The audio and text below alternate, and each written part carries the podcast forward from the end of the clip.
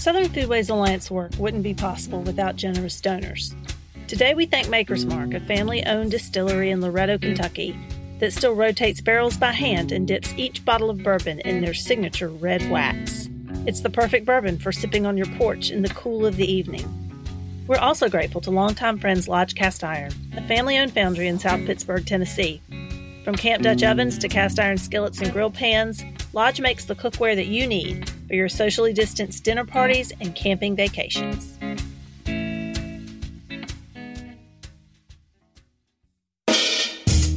I'm John T. Edge. And I'm Melissa Hall. We're your hosts for Gravy. Gravy. Gravy. Gravy. A production of the Southern Foodways Alliance, Gravy tells new and complicated stories about the changing American South. Candacy Taylor is a photographer, documentarian, and the author of Overground Railroad, The Green Book and the Roots of Black Travel in America. She is also the curator and content specialist for an exhibition developed for the Smithsonian Institution Traveling Exhibition Service. We got to know Candacy a few years back when she presented at a symposium and we're really happy to have her as a part of this year's symposium. She began researching the Green Book in 2013 and she cataloged nearly 10,000 Green Book listings scouted over 4,000 Green Book sites in 48 states and photographed over 170 Green Book properties. In other words, she did her homework. These sites, nearly all now in decay, offer physical evidence of racial discrimination. And the stories she tells offer opportunities to re-examine segregation, black migration, and the rise of the black leisure class. For our purposes this year, they also suggest questions to ask about our future as Southerners, as Americans. Here comes Candacy Taylor in conversation with Melissa Hall. I am delighted to have with me as our guest um, Candacy Taylor. Um, she is the author of Overground Railroad, The Green Book, and the Roots of Black Travel in America. Happy to be here. In reading your book, uh, the thing that I was struck most by was the deeply personal nature of your relationship to this material through your stepfather. And I wonder if you would be willing to share a little bit of how that relationship informed this project. Yes, uh, you know, my stepfather Ron, I it was kind of an accident how he ended up in the book. Actually, um, when I was first set out to write the book, I did not plan on writing about Ron. Um, but I had been, I did a fellowship at Harvard, and after I left, you know, I, I had all the, I had done a fellowship at the Schomburg because they have the largest number of green books. Um, and then I went to Harvard and did a lot of the scholarly research. And so when I left Harvard, I went on the road and did the field research. Uh, and I was on the road for many, many months. And I've been researching this project since 2013, and I was writing it in 2018. So it was a long time of a lot of uh, research. But I, after being on the road for so long and seeing these communities, because Green Book sites were traditionally in Black neighborhoods, um, about 80% of them. And after seeing these communities in various stages of um, poverty, I just couldn't start with, you know, this is a historical guide. I had to bring in the contemporary references. And while I was on the road, I spent many, many, many hours on the phone with my stepdad, Ron. And before I, I'd known Ron since I was 12, um, but he never told me stories about growing up in the South. He grew up in Memphis, Tennessee, dark skinned black man. And uh, even though he loved to talk, he never talked about that. He never told stories about the racism that he encountered. And so I'd gotten very close to Ron when I was on the road, and he would tell me all these stories that I would be reading about in the archives and I'd say, Oh, did this really happen? And almost always he would have a version of it happening to him or his family. My stepdad, Ron, died the week I started writing the book. And I was wow. so devastated because I just felt like I finally was getting to know him in this intimate way. And we were so close. Um, I just couldn't do anything but write his stories. The first week I was writing the book and I only had eight months to turn the book in. So I was nervous. I called my agent and I said, Oh my God, all I can do is write about Ron because I'm so devastated. Um, and I know I should be writing the book. And I said, but I think I'm going to start the book out with the story about Ron in the back seat at the age of seven with his parents, which is I, how I open the introduction. And she said, just keep going.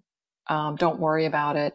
And so by the time I had just written all the stories that he had been telling me, um, I realized that there were, it, it became a narrative arc in the book and there were touchstones in almost every chapter where I could, you know, bring Ron's voice in. So it was, I guess it was fate. I guess that's the way it was meant to be, but that's not how I set out to do it. And then ironically, of course, people like yourself say this is the thing that hits them um, the most, you know, intimately. And it really humanizes the book, I think, in a way that makes it um, more popular and, and more um, and more supportive. Uh, all different kinds of people can relate and want to know more about Ron. So thank you for opening up with that because he's and you know since he passed, it's like it is an homage to him.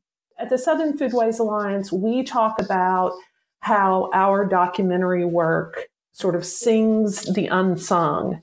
And I thought a lot about that phrase um, as I was considering your past work and your research, um, because that's that seems to be the place um, where where you live and research and write, and with counter histories, with by the horns. Um, and uh, certainly now with this book, telling stories about people and places that tend to get lost. Um, so, what what what do you think it is that drew you to this kind of work?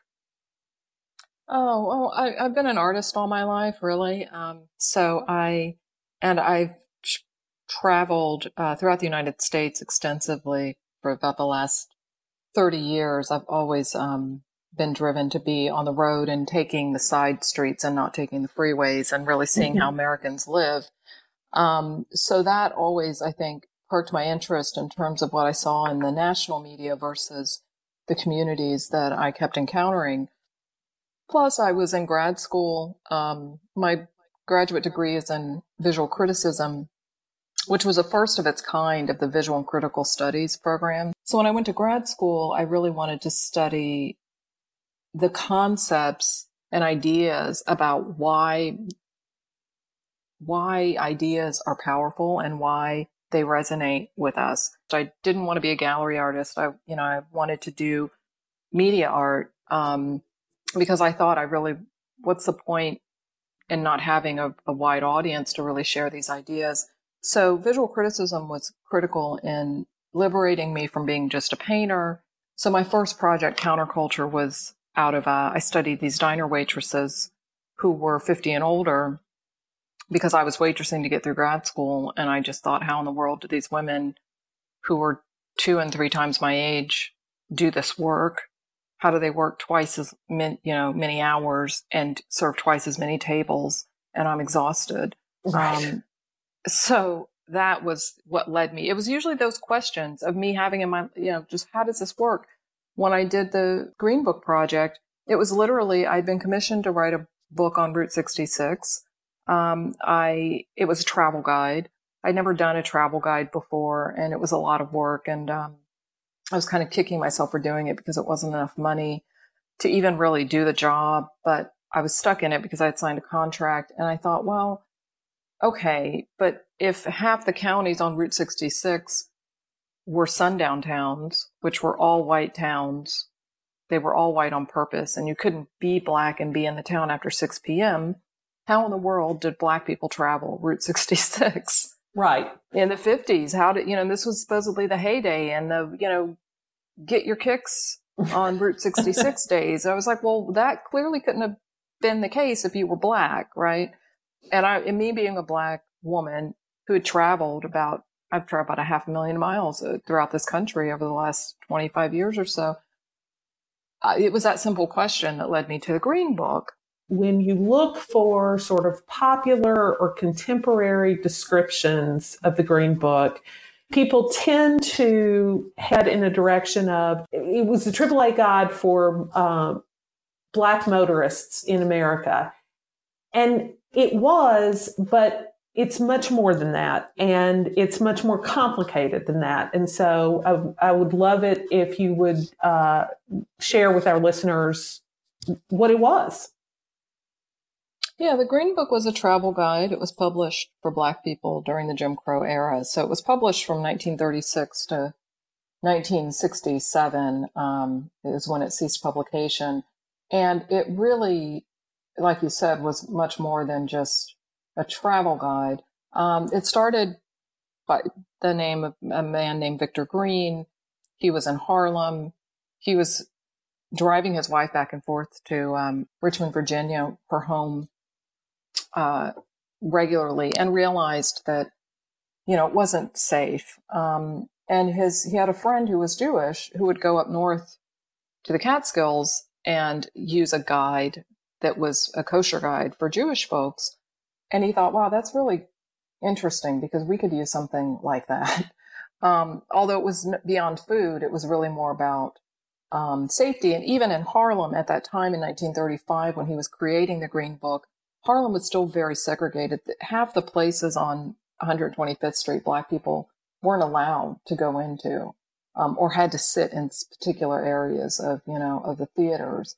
So Victor Green was solving his own problem, essentially. Um, the first Green Book was based out of Harlem. It grew very quickly because there was such a need for it.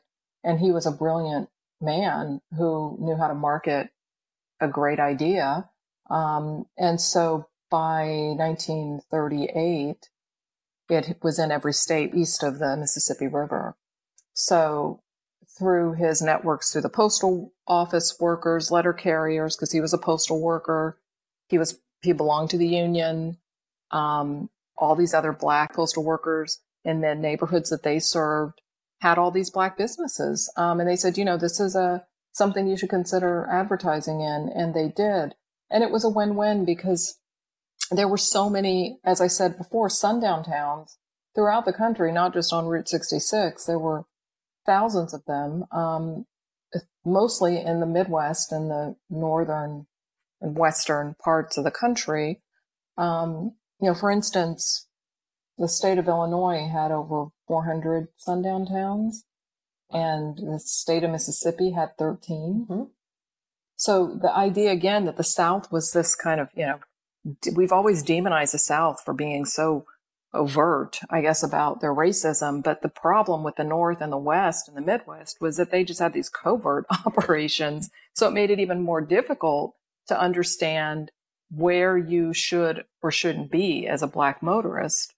Um, so the Green Book was the perfect tool to at least get you to the communities where there were Black owned businesses, where Black people lived and played and worked. You know, it, it literally saved lives.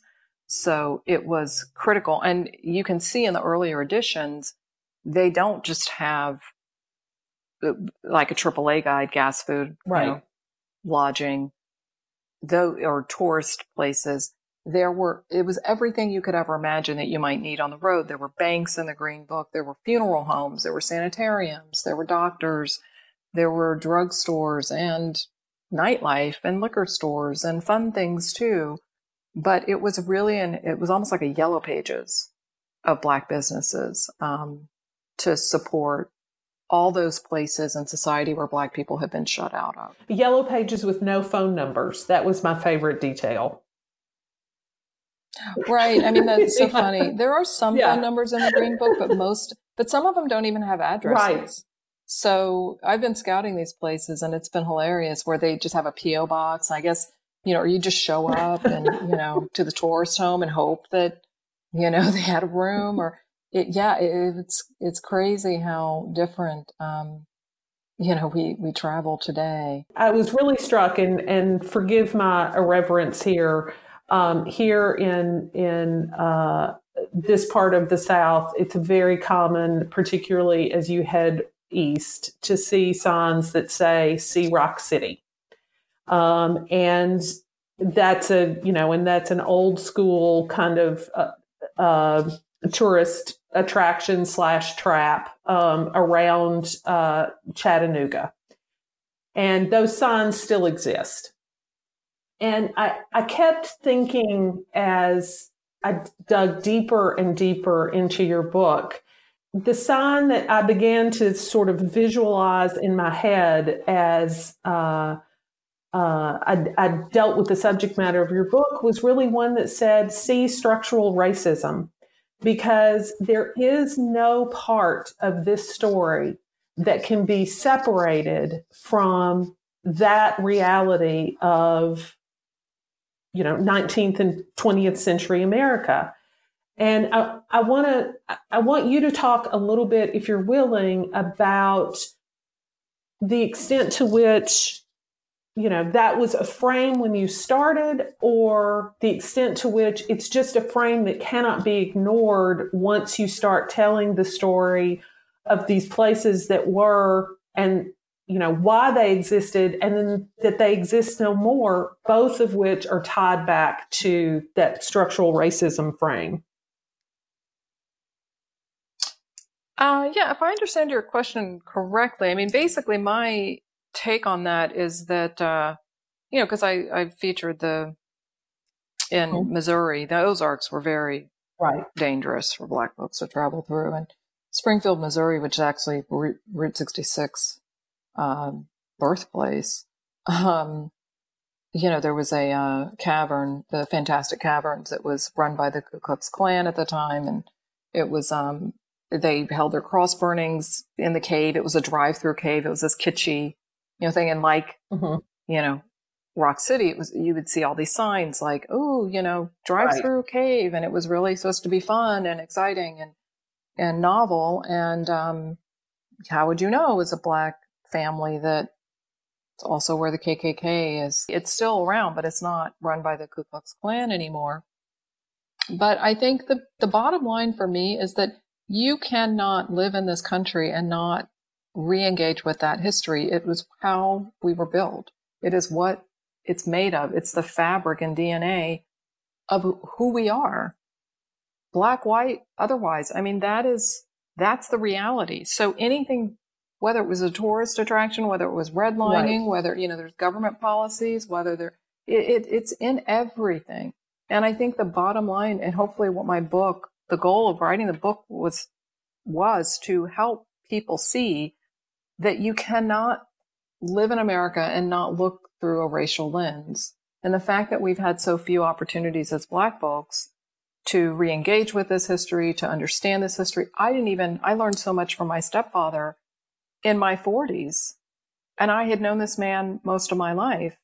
And the stories he told me about the Ku Klux Klan running his cousin out of town and they never saw him again and things like that. I mean, I would read in the books, but I didn't realize or had happened to my own family. So even within the black community, we haven't truly interrogated this, this reality that we're living in. I think we rely on the past to tell stories that we think we don't need to. Some people don't want to think about that anymore. Some people are, you know, focus on it a little too much and can't move forward. I get that there's complications, but what we need to do today is see America for what it is and understand how we can at least be truthful in the narrative and move forward. I was really struck um, the um, the sociologist Franklin Frazier, who was commissioned to write the write a report about the uh, causes of the 1935 riots in Harlem. Um, the uh, the causes were injustices of discrimination in employment, aggressions of the police, and racial segregation. And in this moment to realize that that that same conclusion could be the conclusion to anyone looking at the events of the summer. Um, it weighs on a person. I would imagine that for Black Americans, it has to be deeply frustrating. Well, yeah. And I mean, that's, you know, because there were riots every, there was the 1943 riot, right. there were 1960. I mean, there's been riots every 20, 30 years exactly. for the same reason. I think that's the point, you know, that you're making, which is, it's even more frustrating, obviously, to black folks because we're like, well, yeah, we keep seeing this cycle over and over and over again. Um, and why would you assume it wouldn't come around again? Because we haven't fixed the problem. We barely admitted that we even have this problem. So that's how you can't fix a problem that you don't either understand or fully see. And it is crazy thinking it's been hundreds of years that we have played this this game but that's why my book was written in a very strategic way to show that progress has never been linear. About every 20 30 years that we do the same thing. We even call it the same thing and yet somehow you know we don't remember it in the same way or because of nostalgia we've painted the past differently but it was really a challenge to incorporate all these layers of history of contemporary issues around racism um, and then the narrative arc obviously of you know ron and my story about how i came to discover this. Um, you know it was it was a very difficult book to write. As I confess to you, um, I am and have been my whole life um, an avid reader, but I'm a person who grew up in a town without a book bookstore, and so e-readers. I was an early adopter of the e-reader and the possibility of never being without the next book.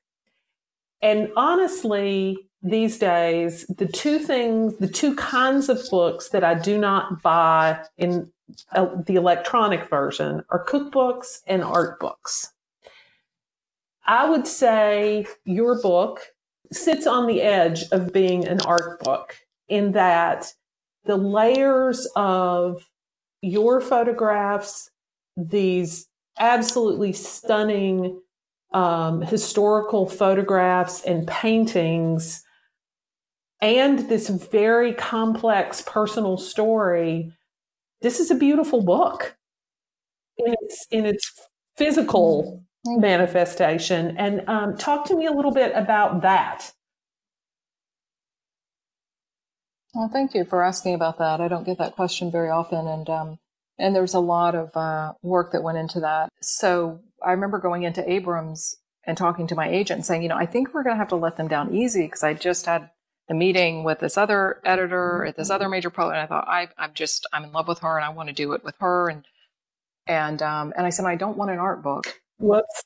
and um, Abrams does art books, and uh, and I said because I don't want this the material is too serious to make it look too pretty, and I want people to take this work seriously. So when I sat down with Abrams, they presented me with like a 17 page proposal of their oh, vision wow. for the book. And I wasn't expecting that. And they, and I had very clear terms from that first meeting. I said, this cannot have, it can't be a, tr- it has to be this trim size. It has to be on certain type of paper. So it's not too precious. It has to be nicely designed, but not over designed. And they agreed to all of that. And they said, we want to do a children's book, which I just finished the editorial process for that last on Monday. I fought for those full bleeds of the green book pages yes. so that it feels like you're in the green book. Um, and again, you can't have that experience right. digitally. You really do have to hold it in your hands to do that. And, um, it's just, you know, I was, it was a crapshoot because like you said, there's all these different kinds of photographs there's my photos that are modern, but I tried to make them not look so modern. There's the Technicolor linen postcards. There's the black and white archival photographs. I thought this could look really messy, and it is one of the most beautiful books I've seen. I would love it if you would talk a little bit about what's next and and for what's next, in addition to the children's book, um, talk about the exhibit and uh, and your work with the Smithsonian and what the exhibit will be like, because this is this will be a way for people to interact with the Green Book and Green Book material um, in person and near them, and all of those great things that exhibits offer. I started talks with the Smithsonian in like 2016, four years later. Um, we actually have an exhibition that'll be traveling the U.S. I'm the curator and content specialist for the exhibition. It will travel for three years. Um, it's about a 3,500 square foot exhibit. And the first place it will open in October of this year um, it will be at the National Civil Rights Museum in Memphis, Tennessee. It's a very elegantly designed exhibit with beautiful, huge um, archival images and storytelling around um, around the Green Book, but also about Black social mobility and, like you said, how fabulous we were in spite of this crazy, you know, the, the situation that we had to to endure um, in this country. So, yeah, so I'm I'm proud that uh, that is happening. It is work that um, you have uh, done extraordinary, extraordinarily well, and with an absolute, I don't know, love for your subject, and um, and at the same time, mm. um, uh, scorn for the situation that uh, created the subject. And it's it. Mm-hmm. Thank you so much for being willing to talk about it. Yeah. Well, thank you for saying that. Thank you for saying that. Yeah, it, it is a, it's a labor of love and um, obsession, I think, in some ways. But it's when things like what's happening in our culture, um, especially around these uh, shootings, uh, that's what keeps me going. You know, that's what keeps me, uh, even when I'm tired, I keep working because it's a, we're living in an important time. Um, and I think we have to all find our way, whatever it is we can contribute. Everybody does have something of their own that's unique to contribute to, uh, to participate in this history and uh, really push for change. So I'm thankful. And I've always, I love, you know, Southern Foodways Alliance and, and Gravy, and I'm so excited to, um, to be here. Matt Pearl produced this episode of Gravy, and other people helped. Who helped? We thank Wendell Patrick for Gravy's theme music, Jazar for our donor music. Managing editor for Gravy and all other SFA media is Sarah Camp Milam. Mary Beth Lassiter serves as our publisher. Visit us at southernfoodways.org to watch films, peruse our event bibliographies, or listen to this podcast or another podcast. While you're there, we'd love it if you would become a member or make a donation because your dollars, your support fund our work and help us stir up more gravy. I'm Melissa Hall. I'm John T. Edge. Thanks for letting us pour some gravy in your ear.